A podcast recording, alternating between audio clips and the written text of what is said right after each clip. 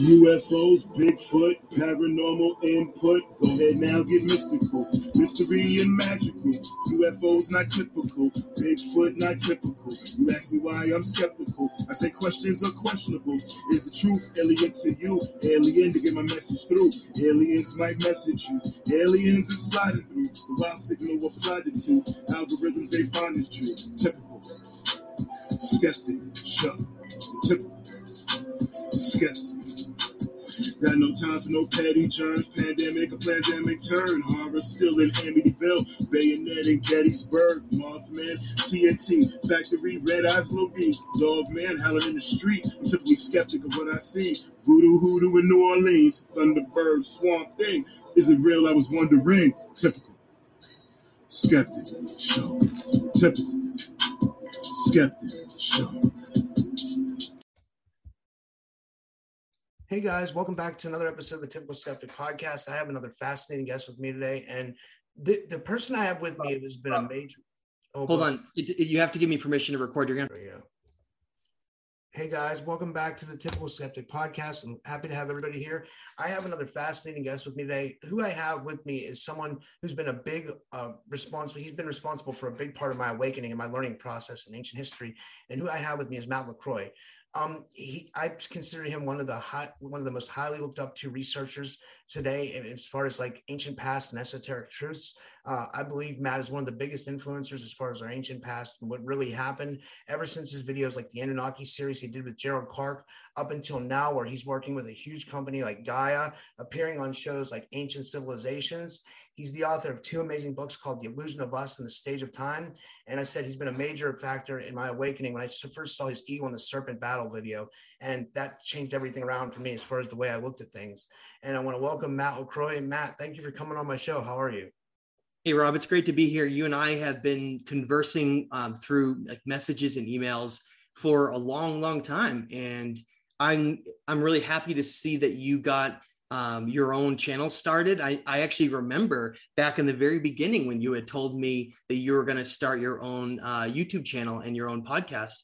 And so I think that's great that you you you were uh, motivated enough and driven enough to want to go out and do that and to put the effort in. And now you're blossoming into doing lots of different guests and a lot of people. Um, I know you've had some really cool guests on. And so I, I commend you for that. And I think it's a great lesson for a lot of other people that are listening to this that if they're driven and passionate enough, you know, go start your own channel and, and go, um, you know, teach others. And the more, the more that we can get this message out about, you know, the potential of who we really are and, uh, the divine nature of our consciousness and what our origins origins are and what our hidden history um, from where we came from and all of the things that um, as many, many know, are a big part of us redefining our existence here and our definition of who we are. So I love that, Rob. I think that's great, and I um, I'm I'm really glad to be here. Well, one thing that you also said, it wasn't just your videos that caught my attention. It was like when we would converse through email, you said never underestimate how much of a creator you are. And then you followed that up with when you went on Paul Wallis's show, you talked about that we're creator gods.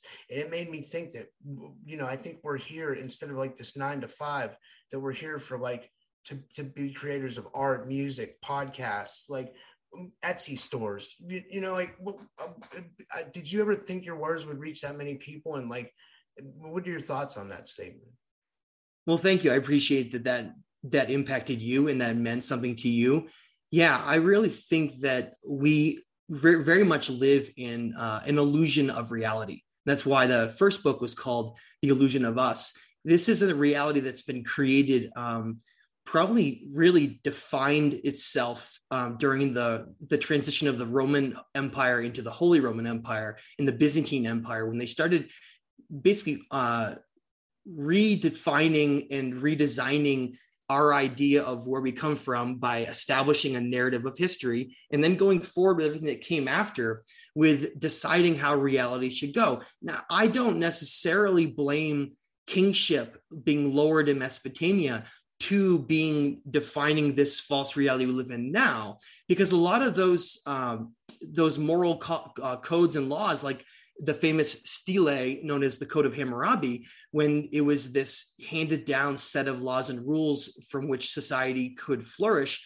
um, that really is the basis for where the the the ten the commandments out of that kind of dark figure Moses, which you can check out other shows I've done talking about that figure who was a horrible, horrible person. But that some of those law, those rules that came out of that originated much earlier in the ancient Babylonian and Sumerian civilizations as being looking at the moral laws and rules and the, the ethics for how we can be just we can be great people and, and great to each other and how we can look at ourselves as something that's not that are that's not animals and killing each other and going after each other but being co-creators of reality. And that's where like you just mentioned really ties into the fact that we truly are far more important and sophisticated and um, a heightened sense of responsibility for our our uh, place in this reality than most people realize you know when you your thought processes come up and we just maybe um, act on them and we don't think about how our thoughts really impact reality and how we really are creators here and the future i think is very bright because more and more people all the time are getting off of mainstream when they're starting to learn all about how important and powerful they are. There, people are starting to to meditate. They're starting to you know read all these incredible things that are changing their mindsets. And slowly but surely we are going into a new paradigm of of reality. And i think that that's an exciting place to be. Do you think it was encoded in us from the beginning from the anunnaki that we would have these like amazing like we could have amazing like psi experiences and out of body experiences and near death experiences? And like do you think that has to do with the way the soul operates and stuff? Like and was that in our dna blueprint from the anuna maybe yeah, one of the things that's echoed in a lot of cuneiform tablets when they discuss um, everything from Adapa to looking at this Utnapishtim Atrahasis figure that we're going to talk about, these perfect beings, it discusses the idea, um, and especially I think the best place that really, really gets into that, probably of anything, is you actually have to get into the, the Gnostic Nag the secret book of John, and looking into um, this, the, the discussions of the archons and how our reality here because we really are non-physical beings as in our soul and our consciousness resides in a non-physical place but we basically incarnate into this body this this body temple that most people have forgotten that we need to treat it that way. Because if we do it allows us to connect to these incredibly higher places that take us on a journey that is really largely called the hero's journey. And the hero's journey can come in many many many different forms um, but one of the things that's truly the most important thing that comes out of the secret book of John, as well as these cuneiform tablets, is the idea that because we live in a physical world, this physical reality that's around us, which is called the physical plane of reality, that actually has nothing to do with the physical plane of existence, but the non physical nature of how our reality are layers of different dimensional awarenesses that manifest themselves in these different planes meaning these these higher and lower dimensional um, experiences that we can have that we can raise ourselves up to reach these heightened states of reality. And because of that though it's very easy to lose ourselves here. It's especially with a lot of the things that are bombarding us in television and in media and in um, even just being raised through generations of if you have parents that don't have any interest in any of this you know they're going to encode this idea of how how reality should be through you as well as going to school which is the ultimate in, indoctrination right now. I think the whole entire education system is extremely flawed and it really brings people out of that state of wonder and imagination and discovering the gifts of who they really are and really tries to put them in as almost like a cog in a conformity machine to see if they could just well you do this job and you do this job just based on where you go. But the whole concept there that needs to be understood that really has been largely lost is that we have this responsibility here and everyone is on a different path though but to discover the true nature of who we are the true nature of the, the role we play, the roles we play in this reality.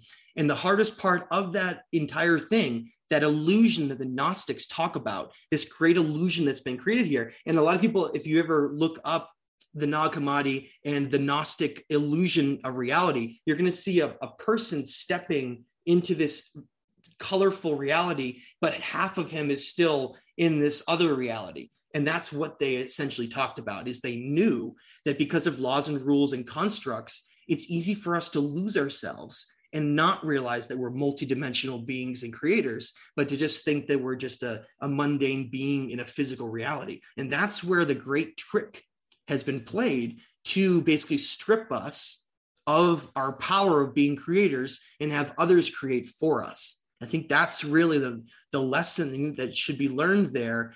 And you know, right behind me, you mentioned is it within us to be able to have that inherent ability to break out. This banner behind me is, is the chakras, the seven chakras within us. Now, that is the ultimate proof that there's something else going on than pure evolution. Because if you had a being that was naturally evolving, why would it have the system within its spinal neural network, energetic network of its body that is in tuned exactly with the vibrational frequency of the seven colors of the visible light spectrum? It's only the only way you could possibly explain that is let's say you came here from somewhere else and you saw that the physical reality here was is made up of these constructs and you knew how reality was designed. So you design us to basically mimic that. But the idea is that we can be stuck in these lower states and never ascend if we don't have the certain means to do that. So it really is our own choice what kind of a journey we're going to go on. But the blueprint and the path is is there within us. It's already been designed within us. And the whole purpose of that is these ancient Sumerian uh, creator gods, like especially Enki, also known as Ea, they designed that so that we will have, we can have this ability to break out because it was always known that it would be like being in a prison world if we had no way to get out of it and that's that's essentially the escape out of it to reach higher states of consciousness because then you have an awareness of things you never had all around you and all of a sudden everything makes a lot more sense and you start seeing the universe and, and the world and our reality in a completely different light. Yeah, and you mentioned the myth of Adapa. It says in there specifically. I remember you saying that, that that he was the wisest of the Anunnaki. How would he be the wisest of the Anunnaki? He's a made being, right? I mean, it's like it's like they would have to. It's almost like they made us better than them, right? Well, that's and that's the most beautiful thing. I mean, isn't that the, that's the classic story, right? Let's just imagine you were to create um, and let's use the example that we have today. Let's say say you're going to create a, an AI, an artificial tech, uh, artificial being. Now, that's not a perfect way to describe it because that wouldn't necessarily follow the same r- rules and the same morals and the things that we have. But just as an example, let's say you were to create that, and that being would end up going on to become or have the potential to be greater than your creator. Your creator, that's the ultimate thing that would be um, would be scary to a creator is that something that they created could become more powerful than that than they are. But and that's what gets very interesting in these ancient mesopotamian stories and in others other stories around the world that echo something similar is that is that we have this inherent nature within us. And this is what adapa was. Um, and i highly encourage people to read that because it specifically states just like you mentioned that he was the greatest among the Anunnaki. So it just tells us right there that rather than us seeing us, ourselves as separate here, we really are these beings that are nothing like anything else on the planet. You know, we maybe have a core of us that resembles like some kind of a, a Neanderthal or some of these more primitive type of mammals, but what our true nature is and who we really are is something that is definitely not just a random thing that came out of nowhere. We are created in perfection. And that's what Adapa is discussed. It's discussed in the, in the myth of Adapa tablet, where he is um, it's talked about that he's the greatest among even his creators. And because of that, great jealousy arises over um, the fact that this creation could become out of control and could could rule over over its creators and it's decided and we can get into it to destroy what's called the seed of mankind and have it uh, everything completely start over again and that's something we can we can get into but um, people should read those tablets and i just want to mention in terms of saying that people should read them we uh, billy carson and i are releasing a major, major project in next month in November that has been a two year project, biggest project I've ever taken on. Um, that I really think is is the most important and the, best work I've done. That includes even more ancient text than the Stage of Time does, and it walks you through. Um, the book is called The Epic of Humanity, and it walks you through our story but not only in a way where it just tells I, I present just i present evidence and talk about it but i have every section where it goes into that i'll have the best and most important in my opinion piece of these ancient texts like the myth of adapa that will talk specifically about who we really are and where we've come from and the strives and the struggles we've gone through these sections in there so it's almost going to be like a reference guide where someone can go back through and be like well i want to go look up where where that is because I want to read it and I don't know where to find it. If they're all going to be present in here, like this, like an ancient history reference guide of the most important text and information that has woven into telling us who we are and explaining who we are. And so th- those are going to be available in a way where I think people will be have like a comprehensive guide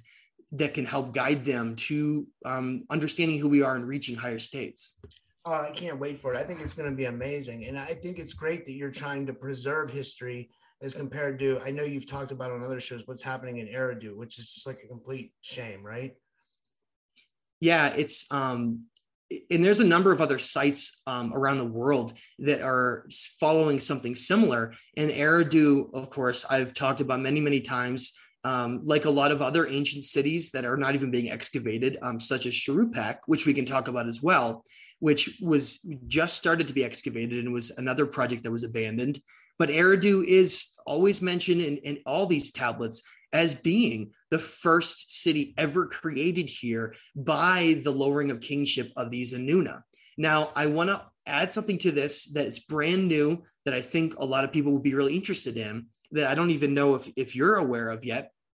I've been doing a lot of deep research into a completely brand new place that I think most people have probably never heard of. It's called Jiroft.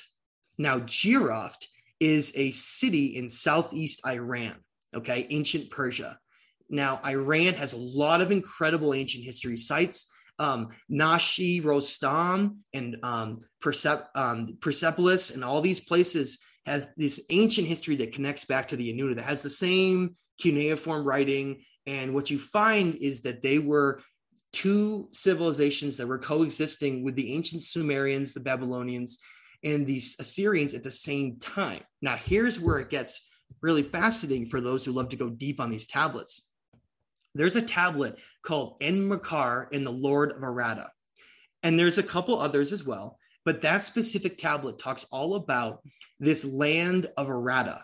Okay, Aratta was a place where it was coexisting during the time of Sumer, and that's A R A T T A. And that place was never found. It was considered a myth by a lot of uh, researchers and archaeologists, but it was talked about in so many tablets that it, it, had to have been a real place. And it was discussed how it was being um, it was being ruled over by another Anuna goddess um, known as who became known as Ishtar. Now that that civilization um, is now being called Jiroft, J I R O F T, but that's not what it was originally called. Now, the archaeologists have just discovered, in relative terms, have just discovered this site. It was discovered in um, sometime a little after the 2000s, 2002, 2003, 2004. And it was only discovered because, and it wasn't because any archaeologist went looking for it or anything. Local people found the site and they started looting it and an enormous amount of artifacts went on the black market out of nowhere i mean we're talking about one of the largest um, illegal sets of um, black market um, pillaging that's ever happened in, in a modern history and what there was so many that were put in the black market that archaeologists and the um, iranian government started to wonder where they were all coming from and they traced it back to this area called Jiroft. And they finally went in, they started excavating it, and they found a gigantic ziggurat. And if just like we were mentioned, Eridu, the main temple there, was a giant ziggurat. Okay. known as the Temple of Absu. That was Enki's primary temple. And when archaeologists were uncovering Jiroft, they believe this may be the largest ziggurat ever created in the world. Okay. This isn't a simple little location. This may be one of the great new discoveries that will come out of our time to uncover in this area. So essentially what it comes down to is this uh, and this isn't just me saying this many many archaeologists especially ones that are not funded by outside areas like some of the interior iranian archaeologists are saying that they firmly believe based on the sophistication of the site the, the description of it that's given in tablets and its and its um, proximity to iraq that this is the famous land of Aratta that is that was talked about as being the largest civilization ever in the world that was existing at the same time as the Sumerians.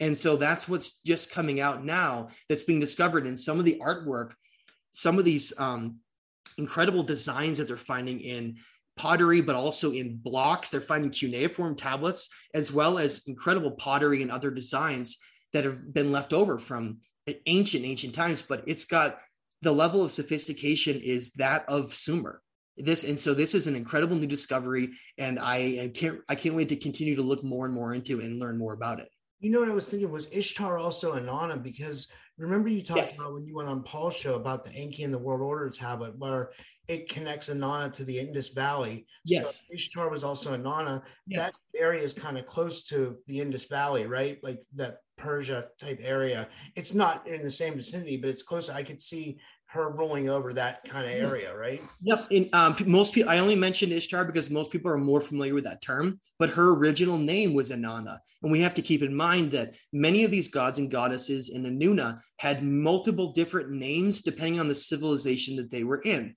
So, yes, it, that Jiroft was, and it's described in the text, that Jiroft was uh, in this Enmerkar in the Lord of Aratta, it's discussed that, that Jiroft was this, it wasn't called Jiroft, it was Aratta, of course, but the location today is Jiroft, was this the primary city of Inanna that she was ruling over. And what happened in the tablets is they discuss how she, as a patron goddess of the city, decided to leave and rule somewhere else. And when they, and she came actually over to um, near Ur and Uruk and, and Eridu, and she ended up ruling in, in that part of the region. And when she did that, it, she no longer was the patron goddess that was protecting that city, and they actually went to war, and they went they they actually had a conflict against one another because of that. But this is what's so um, that amazing that I want people to connect to this. This is the telltale piece in this Sumerian king list. You can find Enmerkar in that list of kings that was ruling in that region. And Enmerkar was connected as the Lord of Aratta to this region. So there was this crossover of some of these kings that at one time, Sumer and Aratta were coexisting as, as dual empires in that region. And so what we're finding is that that means that one of those one of those um, kings was ruling for thousands of years meaning that it's from this ancient time before we had the the the uh, the, the younger lifespans that we have now that these kings were had ancient bloodlines connected to the Anuna. And we find that with this region. So we finally have the telltale piece to connect the other ancient land that basically Sumer was connected to Aratta and it was connected to Meluhha, which is the Indus Valley civilizations. So we now have all the pieces in place to connect um, ancient Sumer, we have ancient Egypt, um, known as Kem. So we have the Sumerians, we have the ancient Kem, we have um, the ancient Persian area, which was the lord of, which was the land of Aratta, and then we have Meluhha, which is the, the area of India. And what do we find today? Some of the oldest and most ancient civilization structures from India all the way over to that area. And that just shows us that uh, that none of that was a myth. It's all really part of our past. That's that's so amazing. That, that, I love how it all ties in together. Now you wanted to talk about megalithic structures a little bit. I'm not real. I, I'll try to follow you on that, but like, um, yeah, I'd, I'd love to get into it though because I'm really interested. Yeah. Oh, so one one of the areas that I talk about a lot in the book, and I'm also doing a lot of research in right now, is to prove that this lost aspect of our history existed we have to look at the sophistication of what was left behind. That's the telltale sign. And I want people to be really careful that just because something looks like something, it may not be that. For instance, be careful with some of these natural structure around the world that we just automatically throw the term megalith at. If those areas geologically and climatologically had ice caps during the last ice age, during the Pleistocene, if they had deep ice, you can't have a civilization that lived there. We have to be careful about where we're throwing these terms megaliths and these ancient civilizations around the world and really look at the difference of what they left behind. But like the telltale is a, real, is a real is a real megalith, right? What? Baalbek? Oh yeah, of course. Baalbek, Lebanon is the second largest megaliths in the world that come out of that. And that region was part of um, this cross connection between the ancient Sumerians and the ancient Athenians and Atlanteans that were all existing during similar time periods of history. And that uh, the ancient Athenians or the proto Athenians are one of the new kids in the block, you could call it, in terms of our area. People don't talk about them.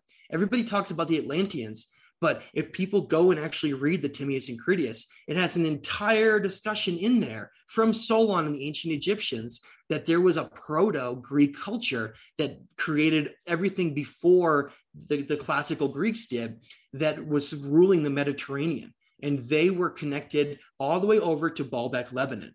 Now, Baalbek, Lebanon, think of it if you have the Atlantean civilization, and then you have the ancient Athenians, and you have the Mediterranean crossing into ancient Egypt and Mesopotamia, the area that they would go through would naturally be the area of Baalbek, Lebanon.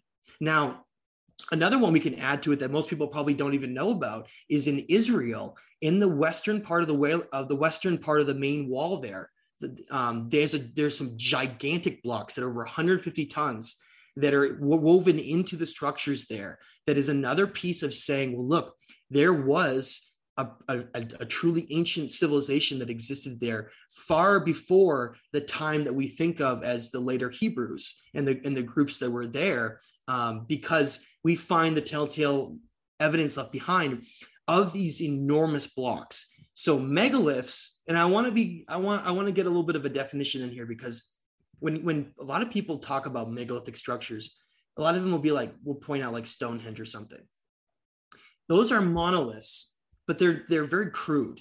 Okay, they're very crude structures that, that were created. Yeah, they had an understanding still of astronomical alignments and solstices and things like that, but but there's a whole different concept to these ancient megalithic structures that that i'm talking about these lost civilizations because the people that build stonehenge they came after the younger dryas catastrophes thousands of years later and that's why their work is crude look at the blocks coming out of baalbek lebanon look at the blocks look at the structures in india these um, like Kailasa temple and others.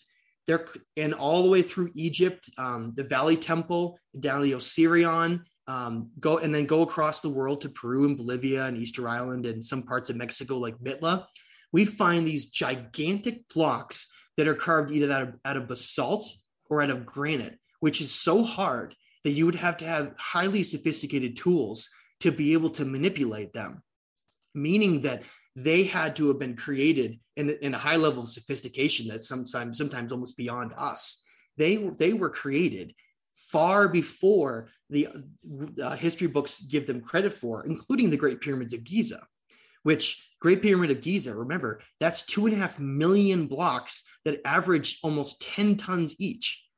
Wow. Similar structures that we find in other parts of the world. And the reason why, if someone's going to call me out on why we don't find those in Iraq, the reason is because those areas that built in those areas, they preferred brick it actually talks about how they laid div- um, in divine places bricks.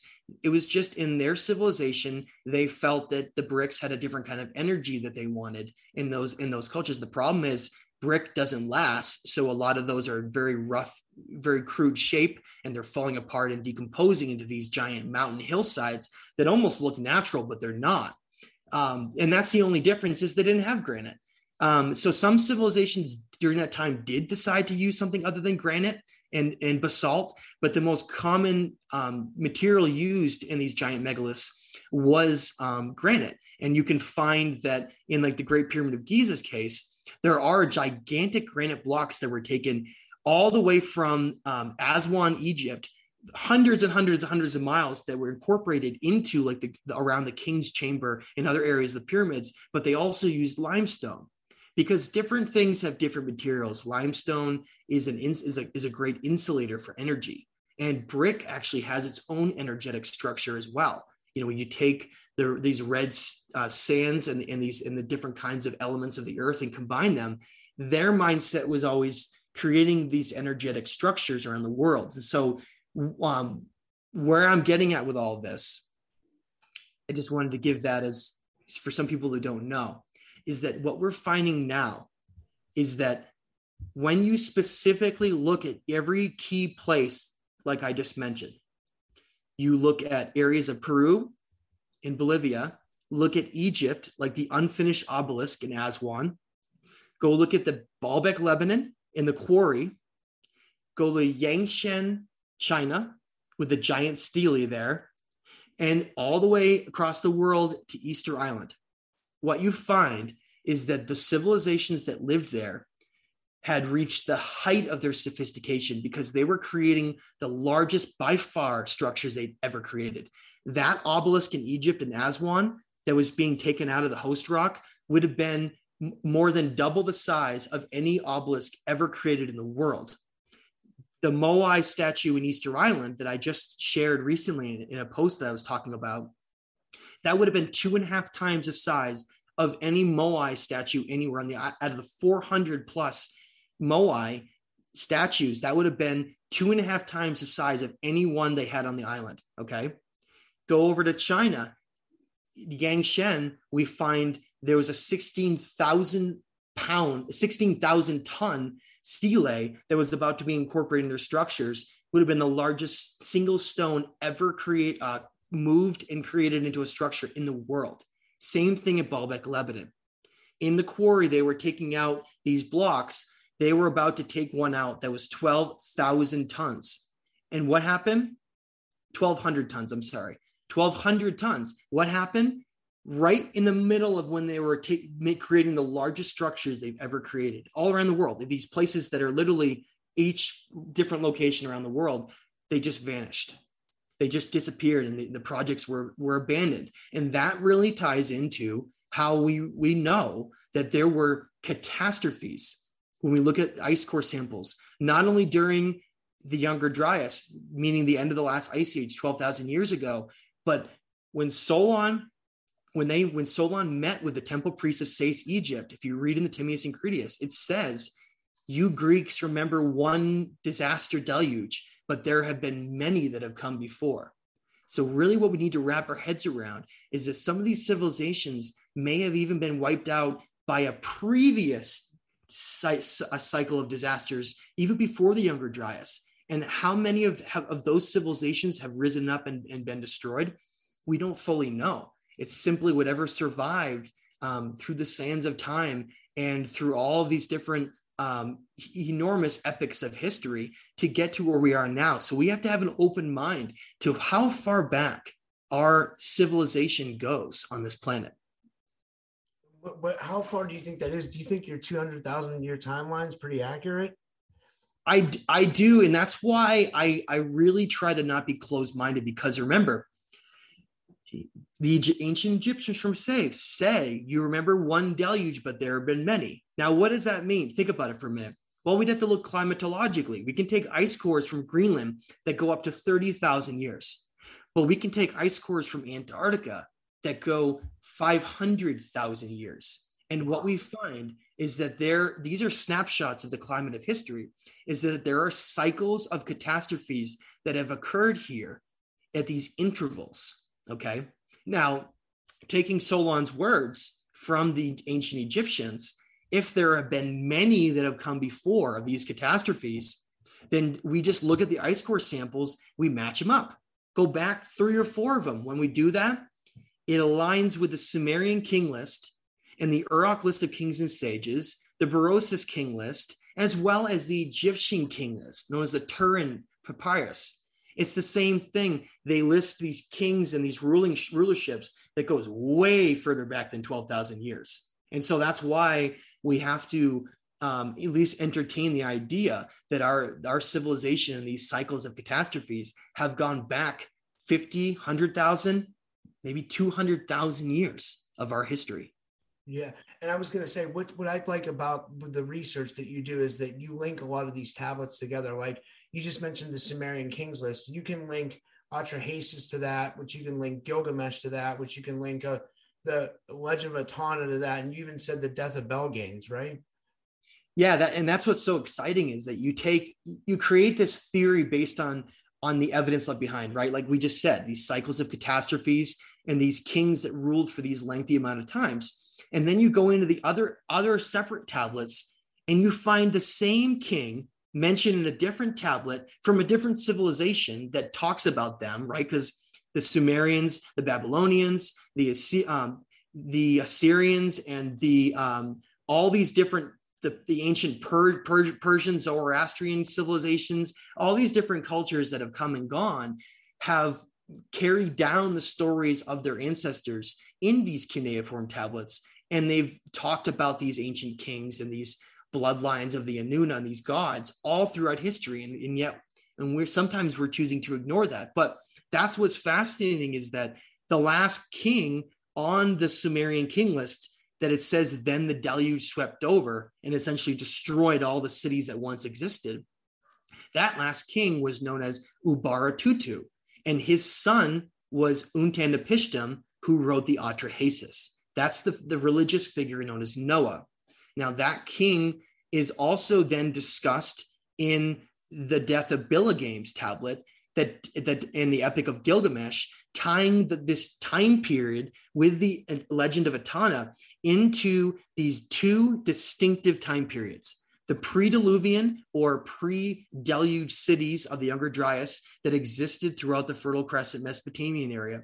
And then the, when kingship was relowered again, the new cities and the new empires that emerged after that. And that's why we have to separate very distinctly these different time periods because it says right in the legend of Etana, it states that after the old world was destroyed, Etana was chosen to be the very first king and the architect for the entire new world. And he was chosen because he had a certain bloodline to rule over the city of Kish. So Kish ends up becoming the very first city that they had to re-lower kingship, meaning civilization had to be recreated over again because those events were so destructive, they wiped out the entire civilization that existed before. That's amazing. And what I was going to say, another thing I think is important that we need to address is that, like, you, this isn't information from just like Zecharia Sitchin. Like, you went to Oxford University, you've studied George Smith, Austin Henry Layard. I mean, you could tell the people, like, all the people that you studied because there were faults in Sitchin, even though he he was a pioneer. I I think he was a great pioneer. But you you went to look in other places for your research, right? I did because I wanted to become an expert on this, and in order to do that, I had to both be able to understand who the best translators were, and I firmly believe that the best translators. Um, I mean, I often mention, you know, Stephanie Dalley, George Smith, Samuel Kramer, but there are there are a couple others as well that have truly mastered their understanding of ancient Sumerian and Assyrian cultures to translate these ancient tablets. And they, uh, their translations all coincide with each other and they mimic each other. And that's how you have correlation through finding um, other translators that agree on the same information. And that's why I put so much weight into those translations. I don't just read one translation. I'll read one translation from one expert and then compare it to another one and then find where the truth is by where the most experts have agreed on. And sometimes they even call out that they don't know what a particular word maybe means this or this. And that's where you have to get in and understand what that tablet is trying to say to try to, to put the pieces together because a lot of these tablets are so ancient that parts of them have broken off and been lost. And so we don't have all of the um, translations for every section. Sometimes we've lost entire parts of stories and we don't even know what they say. But oftentimes we can try to interpret what they would have said based on what came first and what came after, and then what's shared by another tablet. Because usually these stories are carried on by multiple different civilizations and different tablets, and it gives us an opportunity to fill in the pieces. Yeah. Um, my last question for you is uh, this is, I always thought this was a fun one. It, it, um, when you talked about when Enlil says to Enki, he says, Where you went, you were supposed to break the chains to set us free. And that always sat with me weird. I, I was like, what is that? what did they what did they mean by that? Because it seems like that could be something so much deeper. Like what, what do you think he meant by that? Like yeah, so that's in the Atrahasis, and he says so. Enlil's talking to Enki, and he's mad at him. Okay, he's mad at him because he wants. He tells him that he essentially was in charge of humanity and their reality. And he says, Where you went, Enki, meaning the underworld, where you went, you were to undo the chain and set us free. And now that is a, is something that is extensively talked about in the new book coming out, where I, I break down all of those tablets and really get into what some of the other experts have believed, as well as what that meant should uh, could have meant based on our understanding of the Anunnaki. Now, there are two distinct possibilities that seem to have come up um, in my mind, or two probabilities of what that means based on everything I'm studying. A lot of people would jump on the concept of maybe that means manipulating DNA to undo the chain, the chain of DNA in terms of us and our reality. The other possibility may have to do with the creation of us. So it may be related. The idea is if you are if we try to understand these Anuna in a way where it's like a multidimensional being that's like a, some kind of a creator here, they come here. They seem to have gotten trapped in our reality, perhaps through karma, because karmic energy is very real. You can get trapped somewhere. It, and I think maybe it relates to the idea of this whole fallen angel concept that's in later religions that we are basically um, they were trapped here and the way out was through us somehow through the creation of us allowed them to transcend and to become eternal beings and to have to not have to be stuck in the domain of our reality so it may have to do with we may be that escape for them out of this reality somehow in this karmic reality because it states in a lot of tablets that these Anuna were coming here far before humans were ever created. That's what it is, it, especially like the Enuma Elish and others. It states that they were coming here and creating far before us. And so perhaps that's why they ended up getting stuck somehow in this reality and then they had to create us as a way out. It's it's it's hard to understand, but I would like to read I think we might get some answers here. I'd like to read um, a short passage from the Death of Bilgames. Now, this is a tablet that I don't think I've ever heard anyone ever talk about the Death of Bilgames ever um, in, in any discussions or any experts that talk about this. And I think they should because the death of Bilgames is um, it's a it's a it's an ancient tablet that came out of the city of Nippur in Iraq. So that's an ancient land that was part of the Sumerian civilization. And this translation was done by Samuel Noah Kramer, who's one of the, the best translators in the world. Now, I want to read some of this to give people an idea of, of how this might relate. Okay. So for those who don't know, Bilgames was another name for Gilgamesh, which is what gets so fascinating about this because Gilgamesh was the last of these ancient kings that came after this the deluge of a certain bloodline that came later. And he essentially um, was the last of these gods that was seeking immortality and had these this certain bloodline. He's a giant. That's why you can see depictions of him in murals holding this this full grown lion that looks like a cat because he was one of these Nephilim giant kings that ruled. And he was in my in my research, he may have been one of the last ones as well. So this is just a piece of it. And I just want to read this and then break it down for a minute because I think it's fascinating. So I'm going to just read the beginning, uh, get a little bit of a, a background before I get into the parts that we're going to break down. So we have a concept of that. And this directly relates to the Epic of Gilgamesh. It's, it's, it's from that same story. So it says, in the assembly, the place of the gods ceremonial, when the Lord Billigames had drawn nigh, they said to him, while Lord Billigames sat down, In this case, having traveled each and every road, because he went on these great journeys, having fetched that cedar, the unique tree from its mountain, after you smote Huwawa in his forest, having erected stelae for future days forever. And a stele, stele are these giant, like a code of Hammurabi, these huge tablets that essentially have these codes and these rules that we find all around the world. We find them in the ancient Maya, the Aztec, the Inca, all the way through Egypt and into Mesopotamia. So this was an important way to leave behind a certain message. He goes on to say, having founded temples of the gods, remember he was a, the king of Uruk, you reached Ziusudra, who was Untapishtim. Ziusudra was the name used for Untapishtim, the last king of Shuruppak, in the Epic of Gilgamesh. Having reached Untapishtim in his abode, and we'll break this down after, you brought to the land the MEs of Sumer that were forever, that were forgotten forever, the commandments and rights. He goes on to say, the flood that destroyed the inhabited regions, as well as all foreign lands.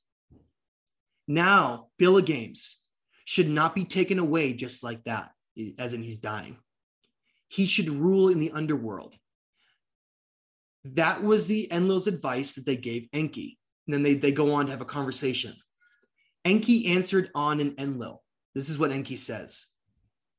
In far off years, after the assembly had made the deluge sweep over, so that we could destroy the seed of mankind, we said, In our midst, you are the only man living.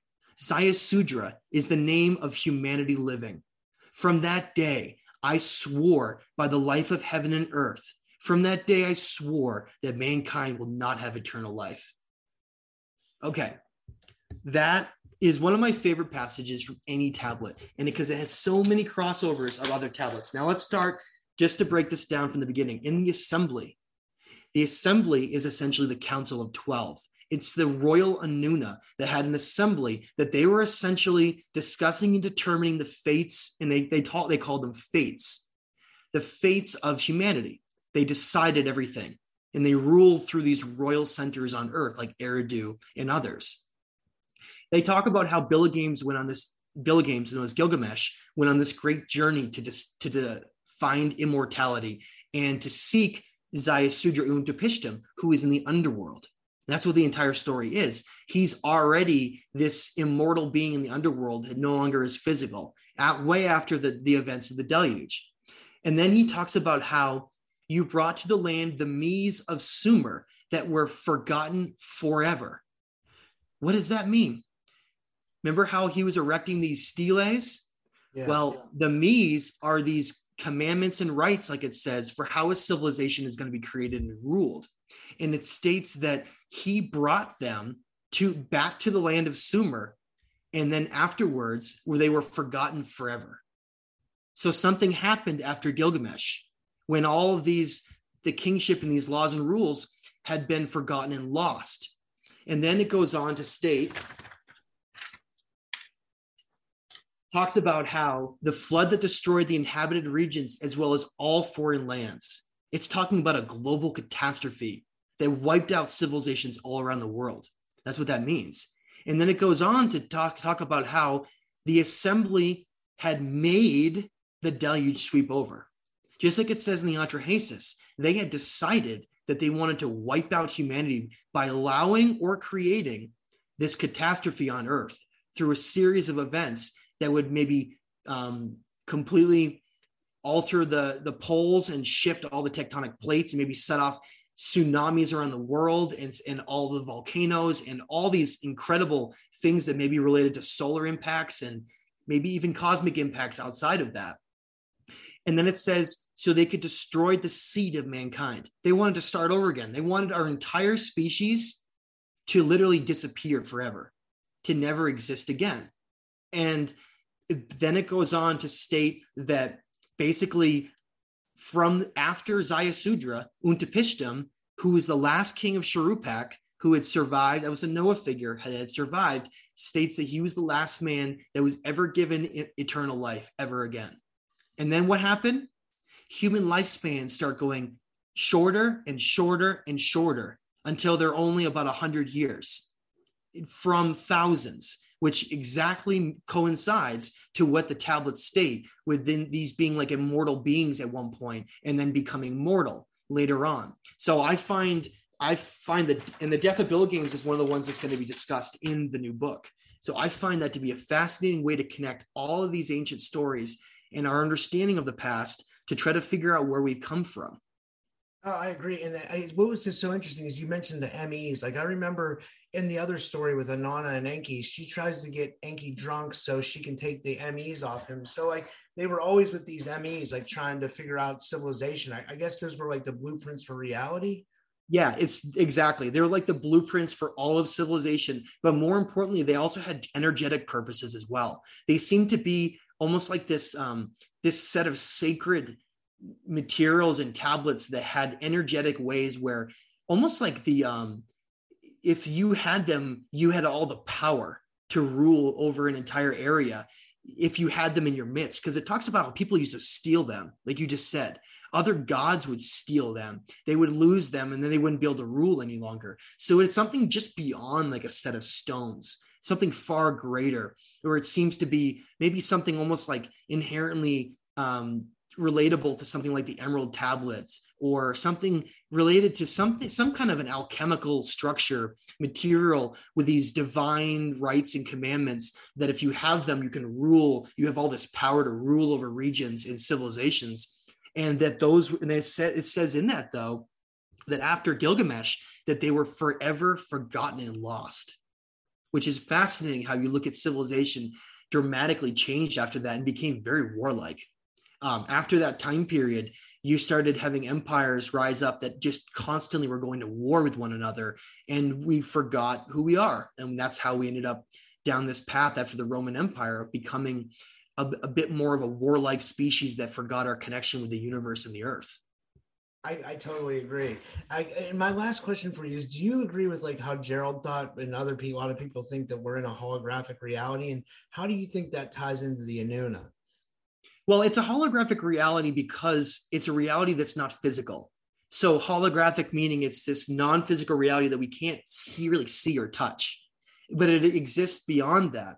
And in that way, because our we're, we're defined to our five senses, and because we live in this this reality where we can just see the seven colors of visible light um, visible light uh, spectrum, we are very limited to understanding so much of the spectrum outside of that and even seeing reality in any of the components that make up for it. And so the, the holographic nature of it is that we we live in basically like super string theory talked about how it's just these vibrating strings of energy that define all of reality and everything can just be defined into vibration and that we um, because we don't see that or feel it often that we really do live in like this holographic nature of reality and that we often don't even know what we're doing here we're just sort of existing without really knowing our true purpose.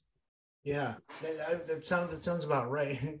Um, well, I don't have any other questions. Is there anything else you wanted to go over before we um, finish up for tonight, or do you just want to give your website and stuff? Or yeah, I'll just I'll, I'll just give people some updates. Um, really, a lot of very exciting things coming up for um, in the in the near future. So again, the Epic of Humanity, a two year project, is finally releasing next month.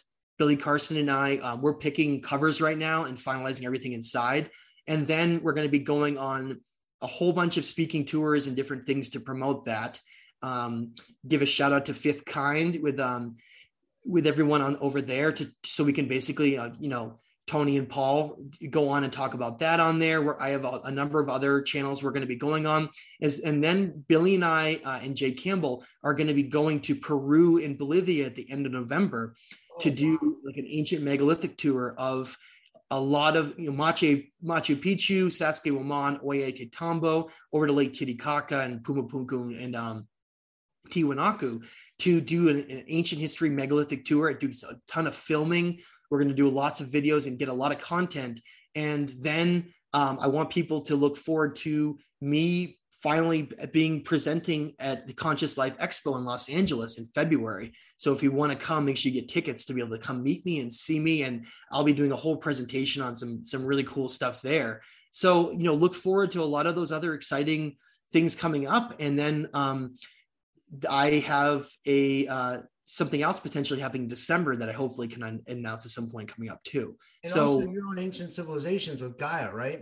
I I was on uh, many many episodes of Ancient Civilization season four on Gaia, and I also was a, I played a big part in writing and helping design those episodes. So I hope people can check that out. And I have we have a number of new shows. Billy Carson and I just did an Open Minds on Gaia with um, Regina Meredith, and there's another Beyond Belief coming out with me. Um, and so I'm going to be going on Coast to Coast AM with Billy once the book is released. So we have a whole bunch of stuff that we're going to be doing in the future that everyone can look forward to. So um, I really appreciate everyone supporting my work. And um, Rob, it was uh, it was great to talk to you. I know you you have a, a, a very good knowledge base of this that makes it easy to be able to get deep, really deep into some of these topics. Thank you that's that's awesome. That's a real compliment coming from you because I really look up to your work. I, I've looked up to it for a while, and like I love the fact that you're succeeding and you like you're kind of like living out your dreams. Like you know, like I and I, I just like I love to see that because you deserve it. All the work you put in from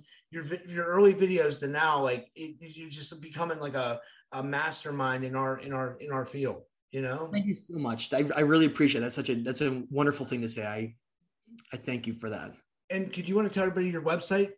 Sure. My web my website is thestageoftime.com and my YouTube is Matthew LaCroix. And guys, don't forget, we have an Instagram um, um, title we've already established for the Epic of Humanity, and we're gonna have a website as well coming out. So look forward to all that. And I guess one more thing I want to mention that I forgot is if you've been watching Billy Carson's network, I have a big my own show coming out on his network next month called Mystery School of Truth that he put in, uh, we both put a lot of effort and work into. And so I, I can't wait for that to be released because that's a pretty high budget show where I did all, uh, I was the, I did, it was a solo show that I did all a whole host of topics and, and all kinds of graphics and it's going to be really cool. So check that out. Um, and you and, guys uh, have Decoders of Truth on there too, right?